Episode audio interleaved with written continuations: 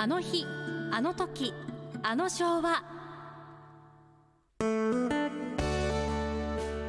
このコーナーでは濱家さんが昭和時代のあれやこれやを語っています。ポッドキャストで配信中。スマホやパソコンでポッドキャストのアプリをダウンロードしてお楽しみください。えーさてあの皆さんは、えーどうでしょう？中秋の名月の時に、はい。お月様はご覧になられましたでしょうか？あの見えなかったよという、ね、方も、えーこの界隈では多いですが、えーそのお月様は？千上さんが、見えなかったです、はあ。見られなかったですね。あというか、あはい。見ようと思ったんですか？あそこなんですよ。はい、そうですね。あええ。どっち？見ようとしてなかった。はあね、そういうなんかこうええ。季節季節のね、はい。えーなんかこう風情のあるものをちゃんと目に留めておくというのも大切なことだよね。はいで僕もね何度か何度かね 中秋の名月の時にええ。東の空眺めてみたんです、だけほうど雲がスーッとかかってて見えなかったんですよ。ああそうですか。そうしたら、はい。あのメールが来ましてね、ええ。あの栃木県に住んでるですから、おい、浜家、そっちは、おい、あの十五夜見えるか？って言うから、見えないですわね、うんでこっちで見えた十五夜送ってやるっつって、それでメールでお月見をさせていただきました。おーということは写真ではい写真を送ってきたどこで撮っても同じようなお月さんなんですけどね。実は、はい。僕はその次の十五夜の次はいざ酔いですね、はい。でいざ酔いの次はえたちまち月とか言いますね。立って待つ。それから座って待つ今ち月というのがあります。その後はえ座ってるか今度は寝るっていう寝待ち月なんですから僕は今ち月の座ってみる。いつまでも昔の人の、え。えー風情豊かにああ月はああいつまでたっても楽しめるなっていうんであ楽しんでたわけですよ。で、ね、僕ちょうどはい。倉敷で集まりがあったもんですから倉敷の集まりが終わってはい。美観地区の界隈のすぐそばを通った時に美観地区の大原、えええー何？美術館。それから倉敷川、はい。で、えー今橋がかかってて、古い白壁と生子壁の、はいえー柳がずっと続いているあの美観地区の上にお月様が輝いてるじゃないですか。ああいいです綺麗だなと思いつつあれ？そういえば子供の頃お月様見たなよく見たな。で今日の昭和の、はい。その、えー話は昭和のお月様なんです。昭和のお月様？ええ今のじゃあ令和のお月様とか平成のお月様とはちょっと子供心に違うんだね。あの僕たちの子供の頃の月はうわすげえピチュンロケット上がったよ。すげえすげえすげえすげえ。あれ人乗ってんだろ？うん。お。てるちゃんあれ乗ってるらしいよ。どこのだよあれ。あれソビエト連邦のだよ。バーン。それがねえーっと昔のことなんで調べました。はい。えーいつのおものかというと、はい、1961年、昭和36年、はい。はい、ボストーク1号でソビエト連邦のガガーリン宇宙飛行士が初めて人類で宇宙空間へ出ました。あの宇宙遊泳をしたとかそういうんじゃないですよ、ええ。人工衛星に乗って地球をぐるぐるぐるぐる回ってそしてその宇宙から地球をガガーリンさんは眺めたわけです。なるほど。その時の言葉が、えー地球は青かったああ聞いたことがある。でしょはい。で本当はねこんな風には言ってないんだそうですけど。そうなんですか？ええあはい。のちょっと暗くてね地球が、まあ、少し青っぽかったかなとかなんかね。でよその国では、え。ええー神様はちょっとあそこの世界にいなかったっていう言葉の方がなんかあの一人歩きしてるみたい。でも地球は青かったっていう言葉がとっても新鮮に子供心に響いてきましてね、はい。うわーいつかあれだよな漫画の世界にあるように宇宙旅行ができる日が来るのかななんていうのが1961年4560年ほど前ですね今からねでその頃に宇宙を回ったガガーリンさんなんですよ。はあ。でその後というと、はい。今度はアメリカなんです。ちょっとしばらく経って1969年昭和44年えーアポロ11号というのが月に向かって発射されました。これはもう皆さんご存知でしょう。ええ。ー船長さんはあのアームストロング船長ですよ。でアームストロングさんがヒューッと行ってはい月面着陸です聞きますねよくはい。人間があの名月やうんぬんかんかんのあの月に降り立ったのがアメリカのアポロ11号のそのアームストロング船長なんです。第一歩を記したのが。すごいことですよそうですよね。どんな感じだったんでしょうえねー、と月までどのぐらいあるか知ってる距離？わからない。でね一昨日測ってみたんだ。あの定規出して。いやいやいや調べたということですね。そしたらさ、はい、36万キロある38万キロだって。はあ。で地球がね、えー一周4万キロなのね。はい。だからすごい遠いよね。そうですね。そこに降りたわけです、えー7月21日です、えー1969年昭和44年。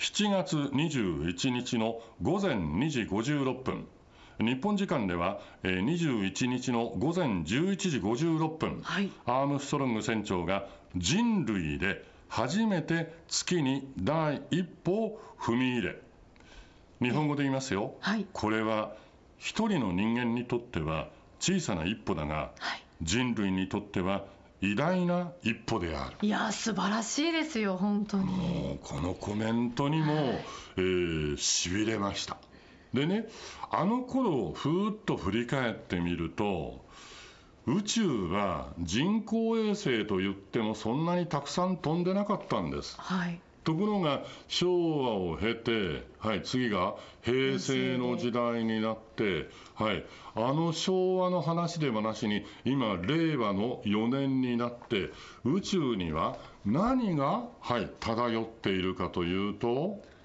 何が漂っているんでしょうか、宇宙ゴミなんです。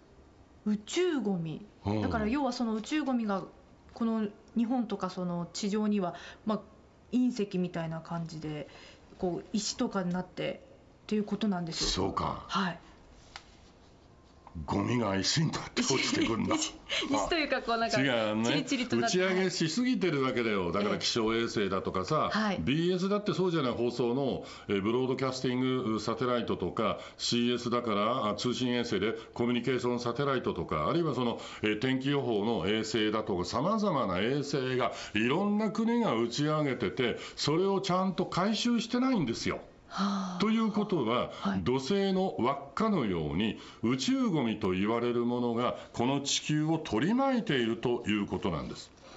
で数。はい。どのくらいあるかね？ちょっとまたこれも調べてみました、ええ。えー JAXA によりますと宇宙空間に存在する大きさ10センチ以上のゴミ。はい。10センチ以上、ええ。えー2万個です。あそんなですか、はい。2万個も。小さいものを合わせると1億個以上あるんではないでしょうか。はでこれが速い速度で地球の周りをぐるぐるぐるぐる回ってるわけですよ、はい。でいつかこのゴミというものがふーっと落ちてくる可能性があるわけですあと、えそうですね21世紀のうちに落ちてくるのかどうか途中で大気圏に入ってはい燃え尽きてしまうということの可能性の方が大きいんですがしかし燃え尽きることができなかった宇宙ゴミというのは我々のところにどっこんどっこんどっこん降ってくるわけですよ。可能性がはい出てくはいるということですえね、はいーですから、この宇宙ゴミに対しての先進国になれるのは、はい、どこかというと、アメリカでもソビエトでもない、中国でもないえ、日本でしょうという人たちが現れてきました。えーこの、えーアストロスケール社というところの岡田光信さんという方が、ゴミの回収は、えー我々がすべきだ。宇宙産業に挑戦している。世界に先駆けて技術開発をして、そしてこのゴミの回収というものを一つのビジネスとして成功させなきゃいけないね。僕は必要な僕はあのなんですかね産業だと思うんです。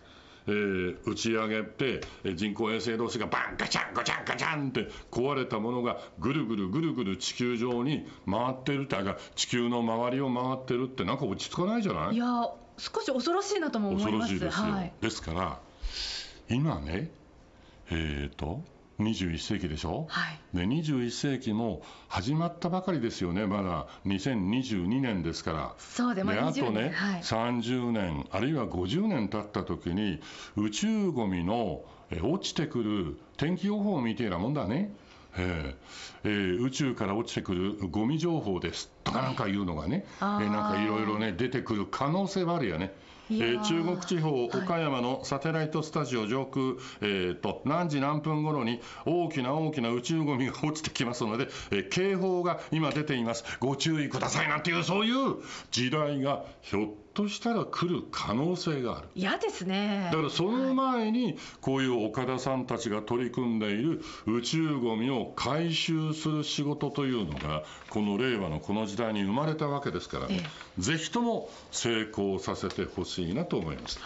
まあ、僕たちというか僕が子供の頃見ていたお月様とはい。随分とお月様の周辺環境は変わってきました。ああそういうことですよね、純粋にお月様を見て、わあ、ガガーリンが行ったんだ、すげえ、アポロ11号のアームストロング船長があそこにあ降り立ったんだ。という夢のまた夢のような現実の話がですねだんだんだんだん遠のいていくのが少し寂しい令和の時代かなと思ったりしています。なるほど。本当月でもねね。はい、うん時代によっていろんなことが変わってきてますね。そうだ、やっぱり宇宙にはロマンをいつまでも持っていたいですよね。はい。えー今日のあの日、あの時、あの昭和は宇宙についてお月様をきっかけにお話をしました。ガガーリンさん、アームストロングさん、ありがとう。あなたの昭和の思い出など昭和にまつわることなら何でもお寄せください。メールはアモーレ amore アットマーク rsk.co.jp ファックスは086-232-2515おはがきでもお便りお待ちしております。郵便番号700-8580アモーレマッタリーの木曜日。あの日あの時あの昭和まで。